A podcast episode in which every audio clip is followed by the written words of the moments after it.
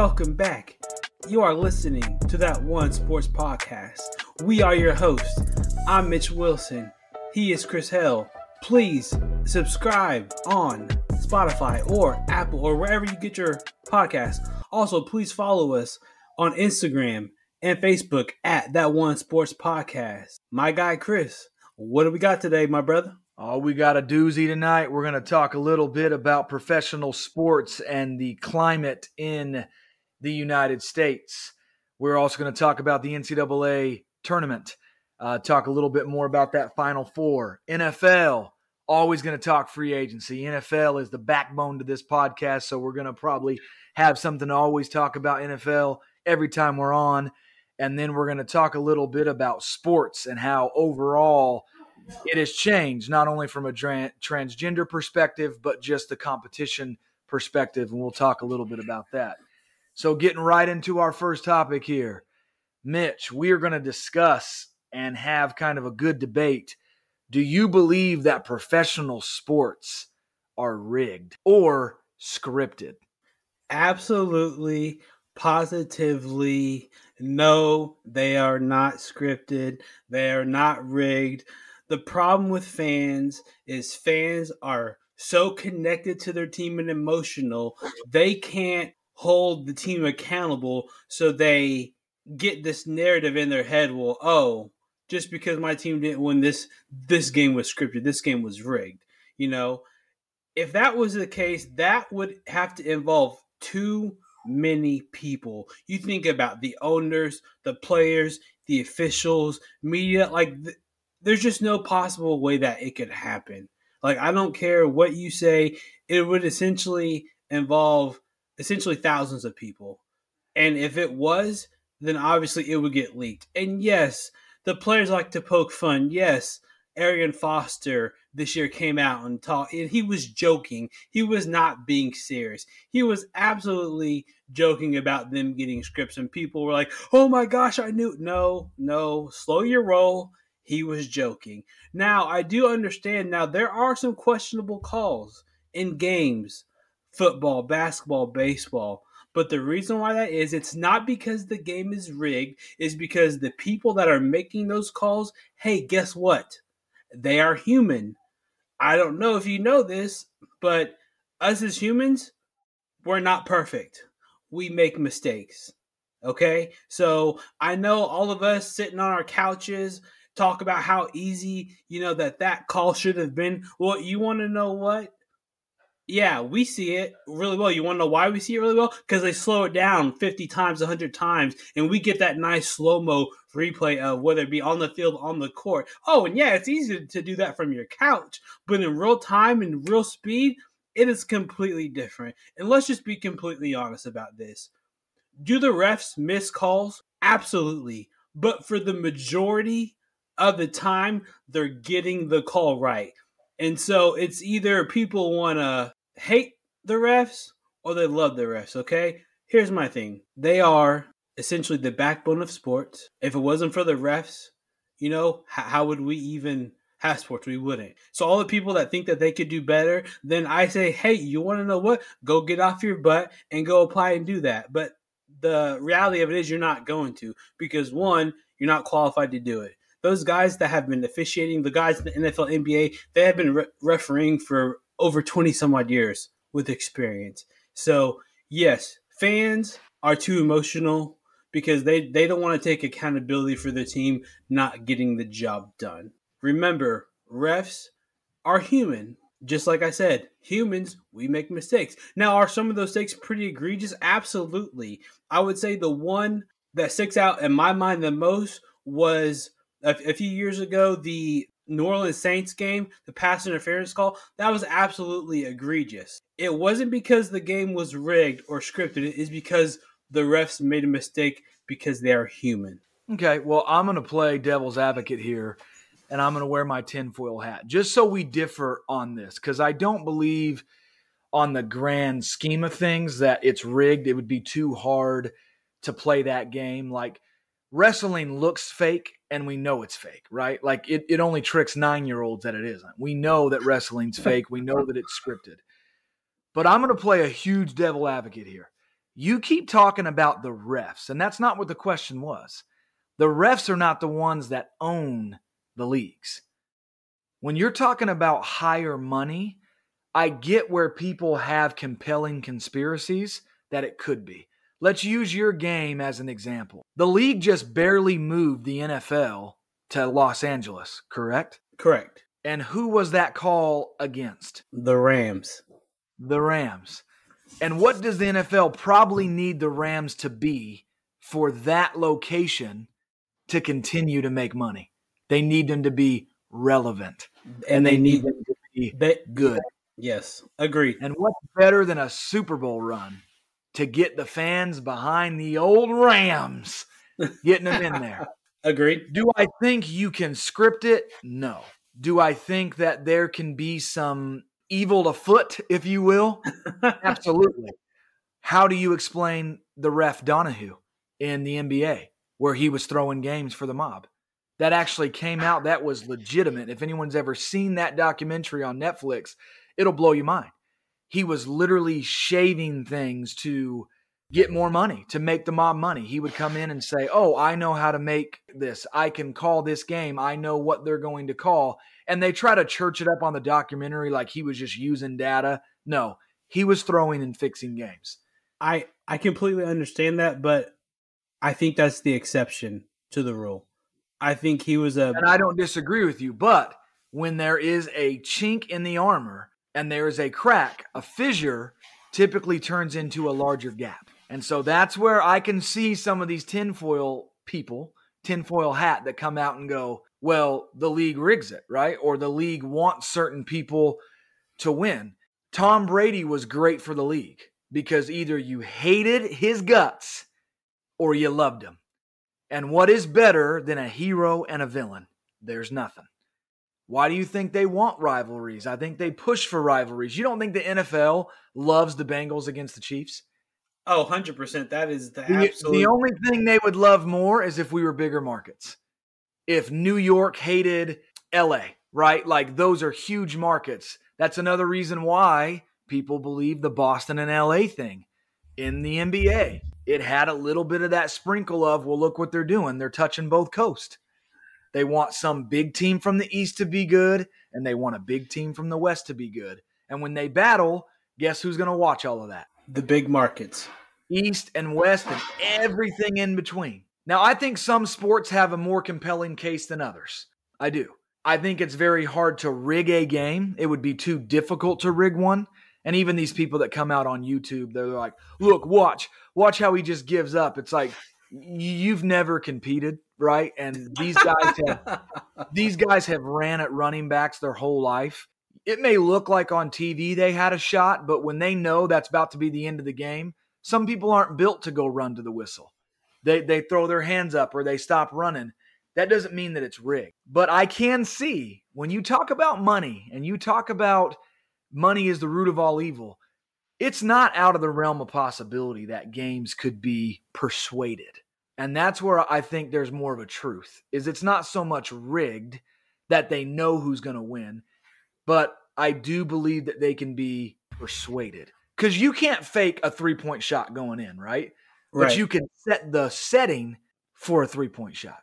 Like, have you ever wondered in a basketball game when there's like they're 12 points down, and then all of a sudden they start kind of calling tacky fouls, and then the game all of a sudden gets close, and you're like, that's kind of weird they just kind of stopped shooting or Kobe didn't really drive the lane anymore or and granted it's a human element but now all of a sudden this game that needed to be really good is really good. Like they've got the the eyeballs on it and now they're like hmm let's make this game go down to a three point shot. Now we can't determine that he's going to make it but we can give him the opportunity to set the stage to get ratings I would say I completely understand that point because, like you said, they're they they can't be rigged, but they can definitely definitely be persuaded in a way that it gives them the opportunity to make that game better than what it was. Yeah, so. and we are in a city right now where I think we're going to see a lot of that hate coming towards us because I think Patrick Mahomes is good for the league, and I think he's going to start getting those uh, those calls that stars have a tendency to get aka and, Tom Brady, aka Tom Brady. And I think we saw a little bit of that. Mahomes is starting to get that treatment, and he's going to get it even more as he goes into his prime. And now that he's won two, he's got a great storyline behind him. Can he win three? Can he win four? Can he get Tom Brady? Yeah, can can he? Yep, absolutely. Can he become the quote unquote one of the best things everyone loves to talk about, and it's clickbait? Is he going to be the goat? That's why all these talking heads use the term goat because they know it's going to go on a thumbnail and instantly is going to going to click for it. So I don't think necessarily it's 100% rigged, but I do believe they can be persuaded for sure. Awesome. Awesome. All right, let's uh, switch gears a little bit. Let's talk about March Madness, baby. Everyone's bracket is absolutely busted. I don't care who you talk to. So, Chris, we're down to the final four. Do you think the teams left in the tournament is good for March Madness? And what are your thoughts on them? No, I I I, I don't. This kind of goes back to the league wanting certain people to be in, you know, games. You can't tell me that the NCAA is happy that the end of the people that are in there are in there. I mean, there's no powerhouse in there at all. There's nothing to really draw ratings. You, you know, it's kind of like it's kind of like if you were told as a kid that you were going to go see the Avengers, right? And you walk into the auditorium and the only one that's there is Hawkeye. You're like, well, that kind of sucks. I was kind of hoping to see Iron Man or Hulk, Black Panther. You got me Hawkeye? Like, all he does is shoot bows. Like, that ain't cool. That's yeah. what I feel happened. We got Hawkeye this year. Like, no one wants to see these teams that are in it. And and if you do, you might be a fan of that particular team or just a purist to the sport and love basketball.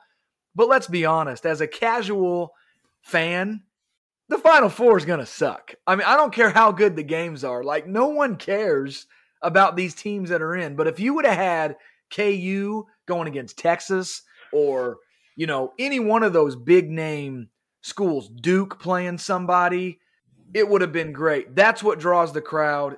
I'm not trying to be rude. Congratulations to the smaller teams that made it. A lot of them have never even been before, which is great for them and it's good for the school.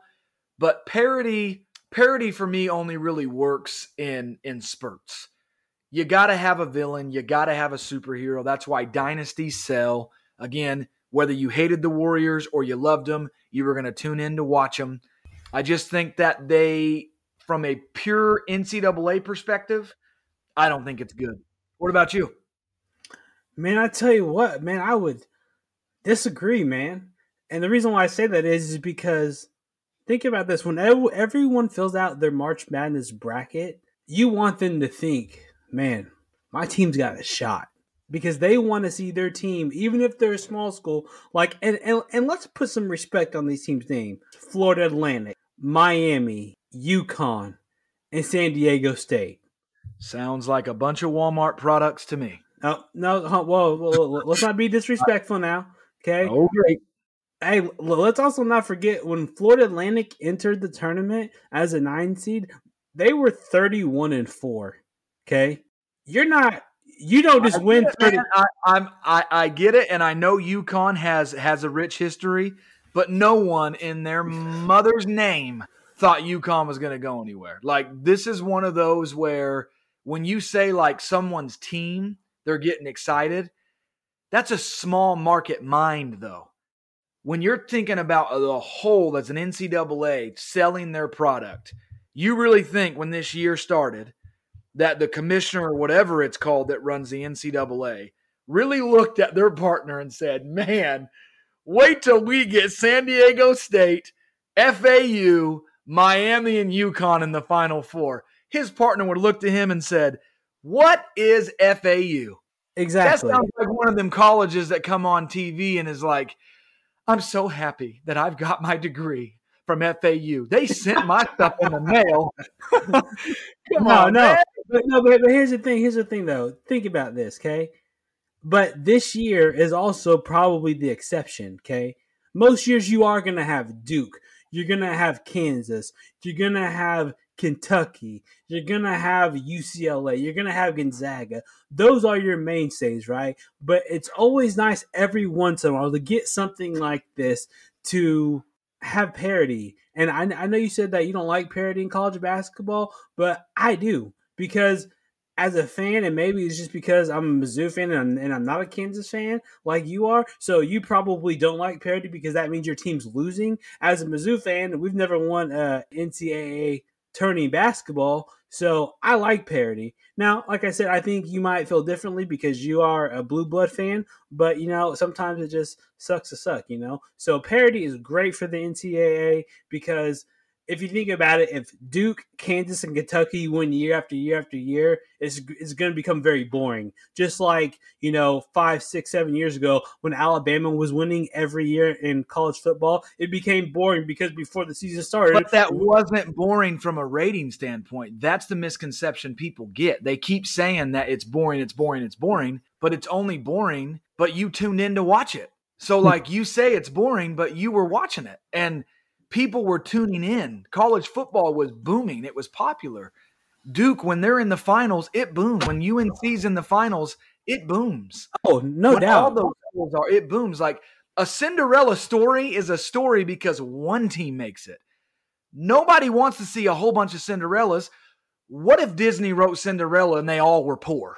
It wouldn't make any sense. Right. No, no, I agree. The but story but, works because she is this poor girl that gets treated like a like fancy, right? And that's the whole point is the Cinderella story is there's one team that goes against the odds. Not four of them. They're Whoa. all like I I just look at these teams and I'm like it just seems like the pumpkin never it, it never turned into a pumpkin. Dude, you totally sound like a Kansas fan right now.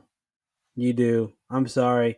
You sound like a Kansas fan and and, well, and I'm sorry that I like winning. Hey, it's okay because you know what? The, you sound like if I didn't know you, I would I would say that you were a, a Kansas, uh, Kentucky, UCLA, one of those blue blood schools. Schools, but I will say no, I do. KU and UNC are the teams that I root for the most. I know for sure, absolutely.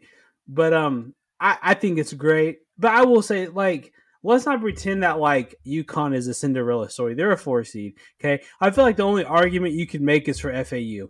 Okay, Miami and San Diego State are both five seeds. So is it surprising that they got there? But they were also a five seed. It's not like it's not like you have you yeah, know. Yeah, I'm not going to disagree that. I'm I'm I'm not saying the seeding is you know FAU is definitely a nine seed, but no one expected those teams to to go. And we knew this year was wide open, and I figured Actually, that something like this would happen, right? Because it was just so wide open.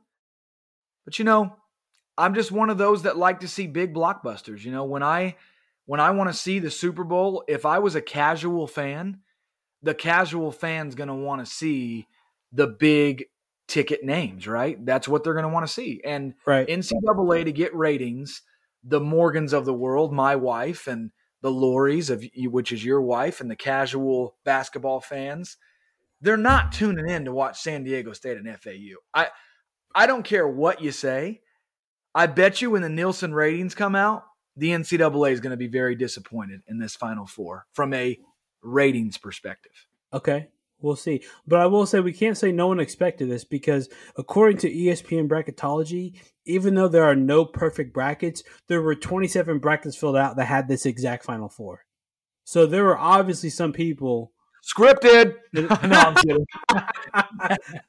but um, uh, also, just really quick uh, before we move on, I'd like to let our listeners know that myself, Christopher, uh, some other family members, we did fill out brackets, and this is the first year that we've all done one together in a bracket.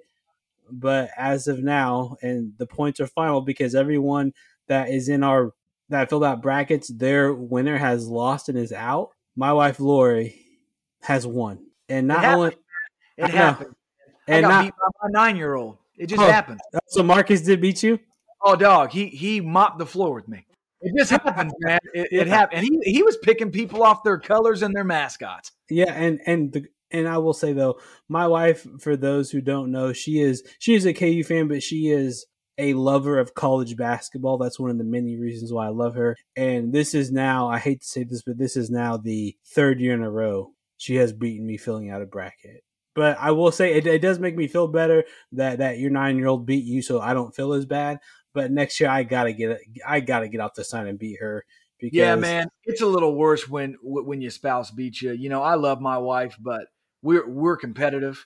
Oh, 100 percent. Beats me, she just gives me that look like I just feel like I handed her my you know, my man card, and then she looks at me like I took that 15 years ago. So I don't know what you're talking about. oh, like, oh, yeah, you're right. I forgot. I forgot. I bet you ain't never lie, bro. You ain't never uh. lie. All right. Well, moving to different sports here, we're going to go into the NFL. And instead of just talking about free agency in a general sense, I'm going to ask you a few questions here, Mitch. The first one that I want to hit on with you is Are player contracts getting out of hand? Are they becoming too big? Is it just getting crazy exorbitant? My initial answer would be yes, that they are. But then I think that the reason why they're getting paid that amount of money is because of the amount of money the owners and the NFL is making off of the revenue. So I say that they're not. Even though they are absolutely absurd, I agree that they're getting paid what they should be paid because here's the thing if they start to pay the players less, then the distance between owners and players are just going to continue to get bigger, bigger, and bigger. And so I think that they're getting paid what they should be paid, even though I think that, in my opinion, no, um, no one playing a sport should, you know, make over a half a billion dollars in their life because that's just so much money that, I mean, let's just be honest, you're not even going to spend half of that in your entire life. But I think that the reason why they're getting paid that amount of money is because of the amount of money the owners are making. And if the owners were making less money, then cool. But since the owners in the NFL and the revenue that they're bringing in, since they're making you know billions, like let's just not forget the NFL is a not million, it is a billion dollar business. Okay? Multi billion multi billion dollar business. And so if, if you start to pay the players less, that's just not acceptable because of the amount of money that the owners are making. And, and yeah. like I said, go ahead. No, no, no. And and I don't believe that this question can be answered in a broad spectrum. I think it all depends on contract to contract. So to say generally are player contracts getting out of hand, well, no, it, it depends on the player. If you ask me if if Deshaun Watson's contract's bad, I'm gonna say yes. If you ask me when the Washington Redskins signed Albert Haynesworth for 102 million dollars as a D tackle, if that was a bad contract, I'm going to say yes. If you ask me if Patrick Mahomes' contract is bad, it's not.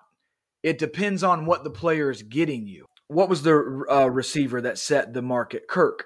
Christian, Christian Kirk. Kirk. Yep. Do I think he's earned his contract yet? I don't know. Like, it depends on what they've done for the fan base, what they've produced. There's an old saying in business that I've always used, and they say that you would rather be underpaid and overperform than be overpaid and underperform. Right. Because when you are doing something within your contract and you have success, it bears a lot of weight, right? It shows a lot. Like you are being still not getting paid what you're worth, but that's not a bad thing because you get a little bit more leeway.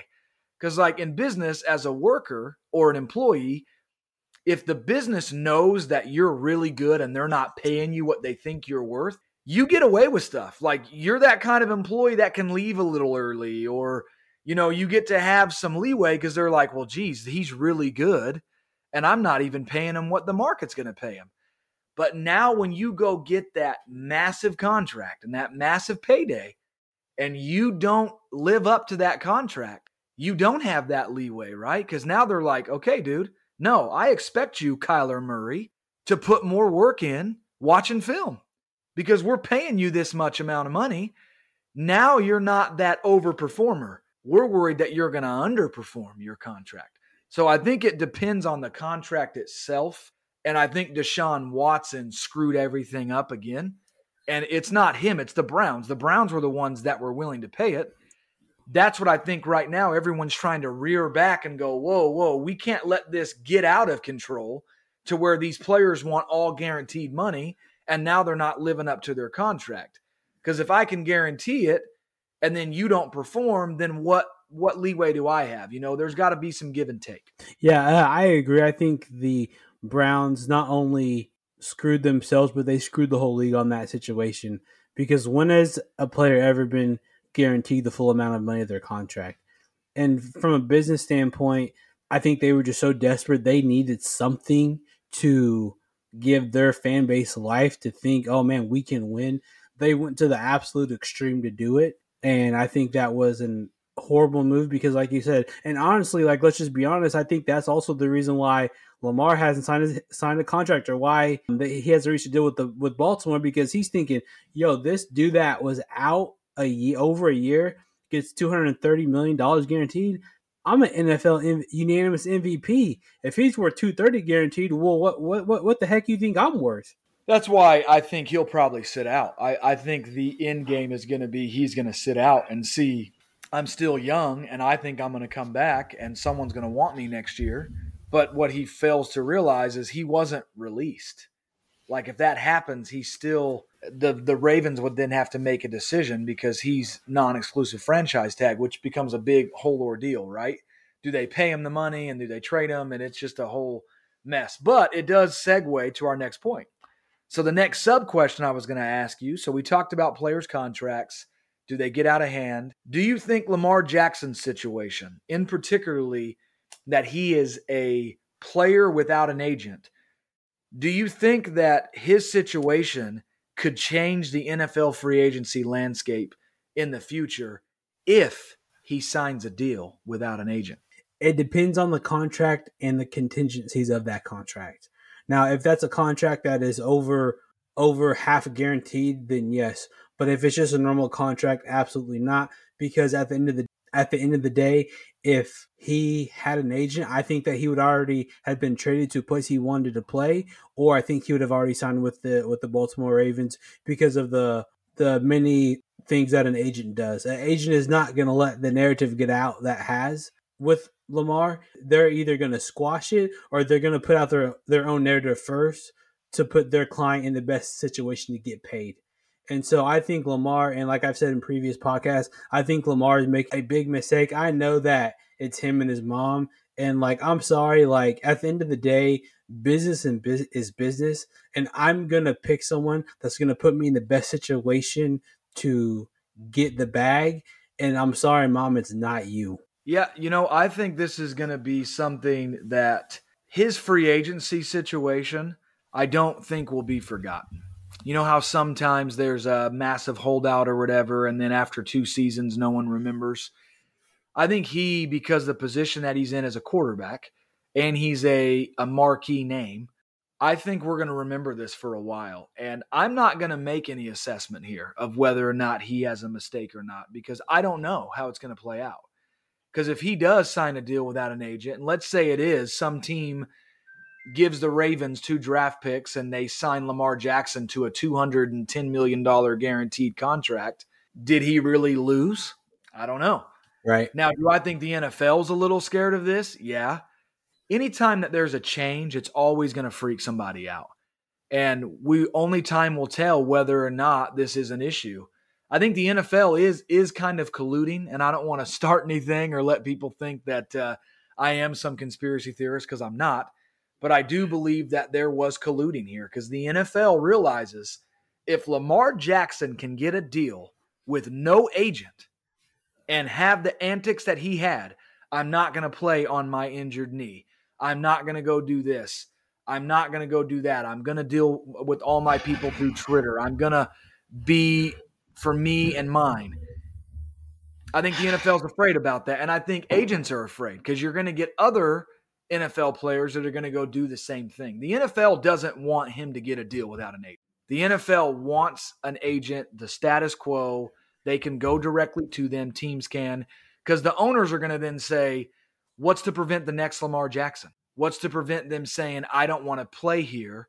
And now, what if all of a sudden, one year, New, Eng- uh, New England or the Giants have a massive cap room, have massive cap room, and they go, okay, well, you don't have an agent. I don't have to now follow protocol. I'm going to go talk to your quarterback in the offseason and I'm going to go throw 270 million at him. And now he's going to say, I demand a trade. I'm not a fan of the players running the league. I don't like that. So I worry about it too. Sometimes I'm a very traditional guy and I like the you have an agent, you go out there. But if Lamar's able to go secure his bag and he did it without one, then I think Lamar wins and the NFL loses. And that is what's going to be interesting to see how this plays out because there will be a winner and a loser in this. There will not be that rare situation where everyone it worked out for better. Somebody's going to lose. And it's either going to be Lamar or it's going to be the NFL. And only time will tell with that. Yeah. Um, I would say a prime example, I don't know if a lot of people know this, but Orlando Brown, when he was traded to the Chiefs, had no agent. What happened with, with Orlando? Got franchise tagged. What happened? He got franchise tagged again. And then now, after he got franchise tagged for the second time, what did he do? He went and got an agent. And then what happens this offseason? He doesn't sign with the Chiefs, but he, he got a bag in Cincinnati. Like you, I'm, I'm, a, I'm a big fan of agents and the players not running the league because like just like you said, you know, all of a sudden they're upset with something I want to trade. You know, you know, the the NFL can absolutely not become the NBA because I definitely think it would be bad for business. Yeah, and I, I, think that's hurt the NBA a little bit, and people don't want to admit that, and they're like, "Oh, how come the ratings are going down a little bit?" I think part of it is because no one wants to hear. The average fan doesn't want to hear that you could have made twenty million more. Like, come on. We're, right. We're, we're, over here dealing with high gas prices and milk going up and inflation. Eggs. You think we really want to hear that you didn't take the contract because it was 20 million less? Now, I get it. You go make I'm not ever going to be about messing up somebody's cash flow.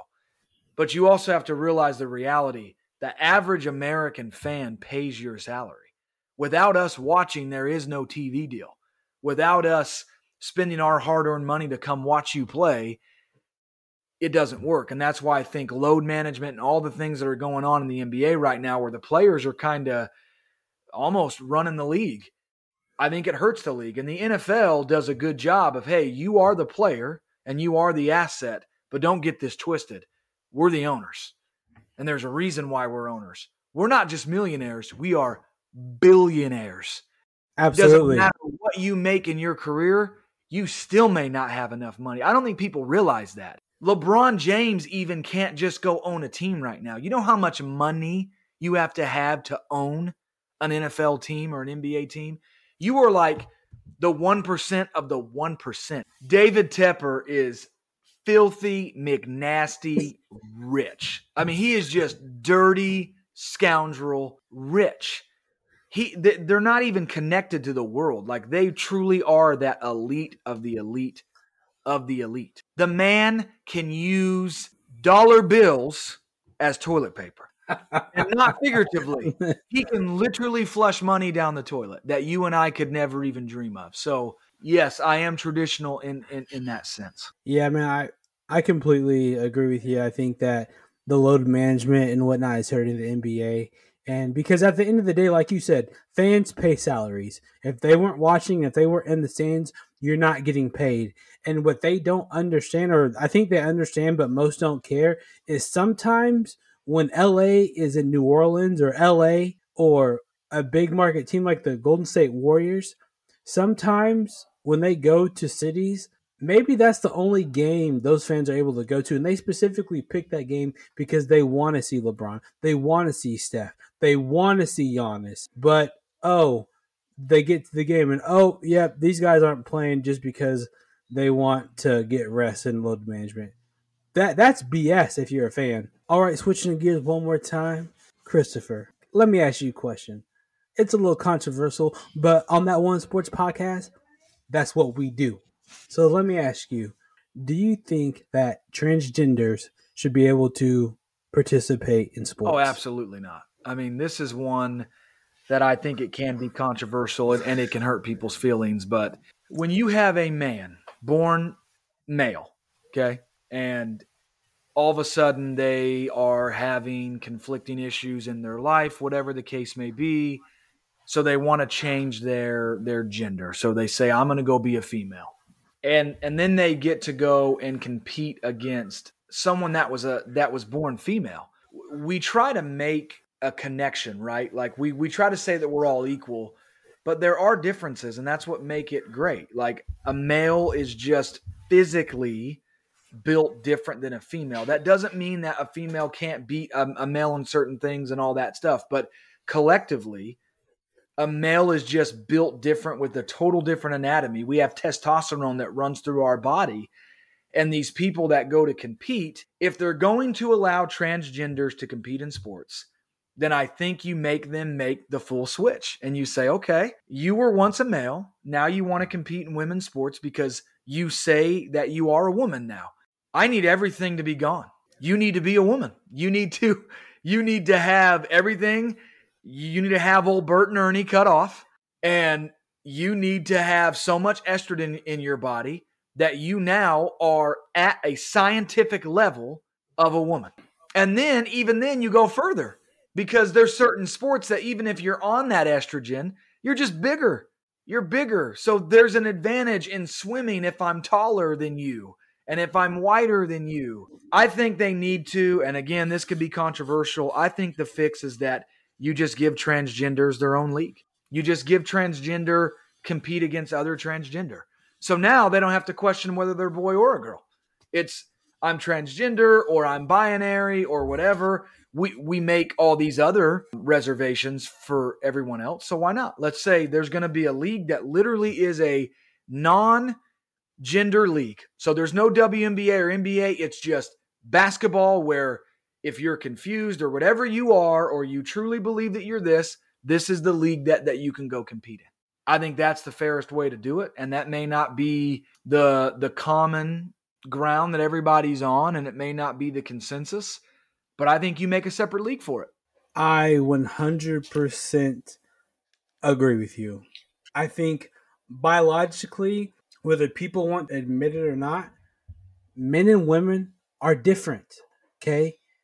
Men, the average man, the, now I'm not talking the exception, the average man is bigger, stronger, and faster than the average woman. When boys are born and when they grow into men, men naturally, because of how we our DNA makeup is made and how we're made up, we carry more muscle mass in our bodies. Okay. Women were designed to carry more fat in their bodies. Why? Because they have the ability to have children. A great example of this is Lia Thomas. I know that was her his slash her name now that she's competing. So you had a person that was born biologically a boy, was in college as a college swimmer, and decided to transition to to be and a, mind a woman. You, could not even make any placement against the boys. Was getting exactly. owned by the other men. Absolutely. So he transitioned to a woman, and I believe he was. And I'm just, I'm not going to be right on, but he was around like the 200, 200th as ranked swimmer as a man. He transitioned to a woman, and then he's like top. Oh 10. no, he, he won a few and, events. Oh yeah, he won a few, but there were some races where he didn't win, or well, technically, they yeah. them. I don't know what she would like to be called. She did not win, and it's like so. My biggest issue is that these women, girls that were born female and have trained their whole life to compete in a sport you're essentially taking their opportunity away because they are competing against a biological male. Okay. And let's just be honest men and women from a athletic perspective were not created equal. If they were, there would be a there would just be one NBA and one woman would play, but there's not. There's a WNBA. That's why so, women so play softball. I want to make sure that this comes out clear and I want to read you this. So this is legit. She was ranked in the 200 freestyle in the mid 500s with the men. 500s. She entered the NCAA champs ranked number one amongst women. So she wasn't top 10. In the 200 freestyle, she was in the mid 500s and became number one in the women's. And that just goes to show our point even more. And it's changing. Olympics. She, I don't know she, if you saw that that report that just came out like two weeks ago. Olympics are now going to start testing for the levels of testosterone in your body. And if there is now, they're going to give some weight because there are some women that just have more testosterone than the average girl. I, am not, I'm not coming at that. Absolutely. That's different, guys. That's that's not someone trying to change their gender. That's just you might be a little bit more manly than other women. And there's men that are more feminine that don't have a bunch of muscle mass oh, and they don't have, you know, that testosterone running through them, right? But there's a difference. And I think it's good to test for that stuff because what Lia did is wrong. It's wrong. You go and because you say I'm I'm transitioning and I'm confused, I don't know what I am, I don't want it. That's my that's my assigned gender. That's not what I believe I am. Then if that's the case, why do you keep all your body parts? Like I'm I'm not trying to get gruesome here, but that's what I don't understand. If you're going to fully transition and that's what you are and you're not 13, this is a 20 some odd year old person, then commit. Piss or get off the pot. Do it. If you want to be a woman, then do it. So why would you say, "Oh, I think I'm a woman, but I'm going to keep all my man part"? Why? Just in case you're wrong. It's like right. It, right. if no. you really think you're a woman, then become a woman, and vice versa. I have more respect for the ones that fully commit. For these women that are like, "Hey, I'm going to start getting a lineup, and I'm going to have my hair over here, and I'm going to go take, my, and I'm I'm going to really become a man." I have more respect for that because it makes me think that you really do believe what you are than the people that are like, oh, I'm going to do this, but I'm going to keep that.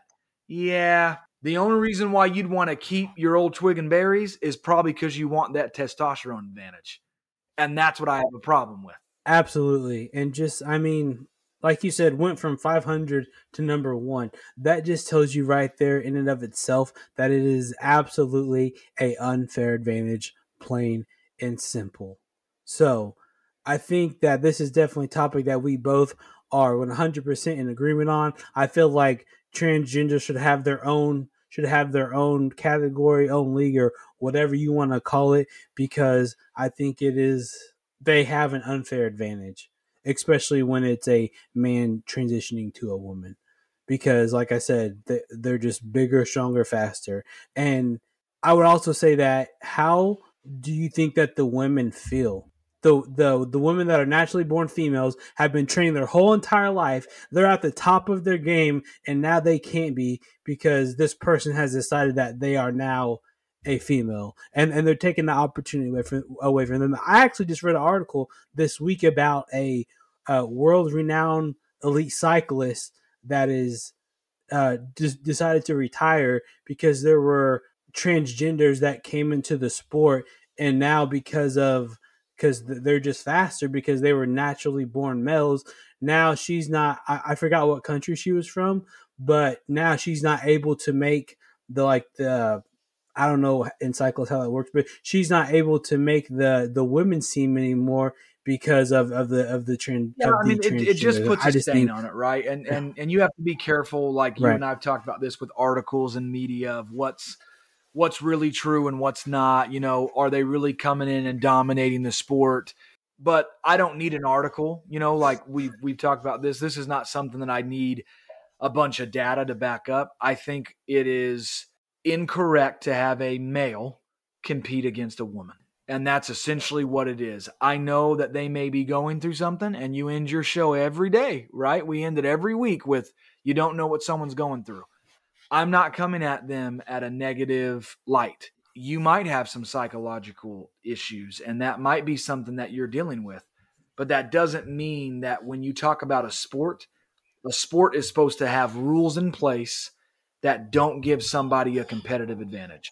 That's why PEDs are illegal. That's why there's certain things that you cannot do because they're trying to even the playing field that the better person wins. You being able to compete in a woman's sport with still having the amount of testosterone running through your body as a man, that is an unfair advantage. 100% agree with you, my brother. 100% agree. Man, well, I think that's it, man. Episode number 10 in the books. This has been a lot of fun. Oh, really quick. Um, I, I know we forgot last week. Um, I'd like to give you an opportunity for a shout out this week. Who would you like to shout out? If there if there is anybody you want to shout out. Hmm. Anybody I want to shout out? Oh yeah. I want to shout out to whoever was working the local Liberty Taco Bell. My stuff came out banging. It was good. It was hot. And I can't say that all the time about Taco Bell. Sometimes the sour cream, you know, makes the burrito a little cold. My five uh, layer beefy burrito came out totally perfectly proportioned. You could tell they took the time to spread the sour cream. And I know that doesn't seem like a lot, and, and, and I know you're laughing, but that's a big deal to me. So my shout out this week is to whoever was making them burritos in the back, right off of 152 Taco Bell. You my dog, or if you're a girl, you're my lady. Thank you very much. I enjoyed my Taco Bell. That's my shout out, baby. Awesome. Uh, I think I'm gonna give a shout out uh, this week to um, for those who don't know, uh, Christopher and I we were both in the in the safety field for employment, and uh, the last uh, couple months I've had the opportunity to go get some training and some classes. So I just want to shout out uh, some some of those guys I had class with, and, and if if I forget your name, I'm sorry. So I want to shout out Bodie, Mark, Jerry, the instructor, Ed, also another instructor, Kevin, Jake, Eddie, and yeah, uh, had a great opportunity to learn to further some knowledge. And those dudes were absolutely awesome to be with. Instructors were great, so ha- had a great time uh, learning and leveling up my education and safety. Dog, so. I love you, but you are lame. You shouting Bro, out, what? You shouting No, out man. instructors, man. Your white side's coming out. Hey, you, hey, I'm half. So you like mean, it happens, man. It happens, man. bro. Hey, It I happens. want to shout out to Yeah, uh, the people that make the pens at Bic, helping me take my test this week. Came out real fine, and the ballpoint ran real smooth. Uh, thank you, everybody that made the Bic pens. hey, you, No, ain't- man, that's lying, cool. That's cool. I'm actually going lying. this week, so Oh, there you go. There you go. Awesome. Like we said, episode 10 in the books. To our listeners, we appreciate you so much. Please continue to uh, get your podcast on Spotify or Apple or wherever you get your podcast. And again, please don't forget to follow us on Instagram and Facebook at that one sports podcast. And always remember, always be kind because everyone you meet is going through a battle that you have absolutely no idea about. Until next week, fam. Peace.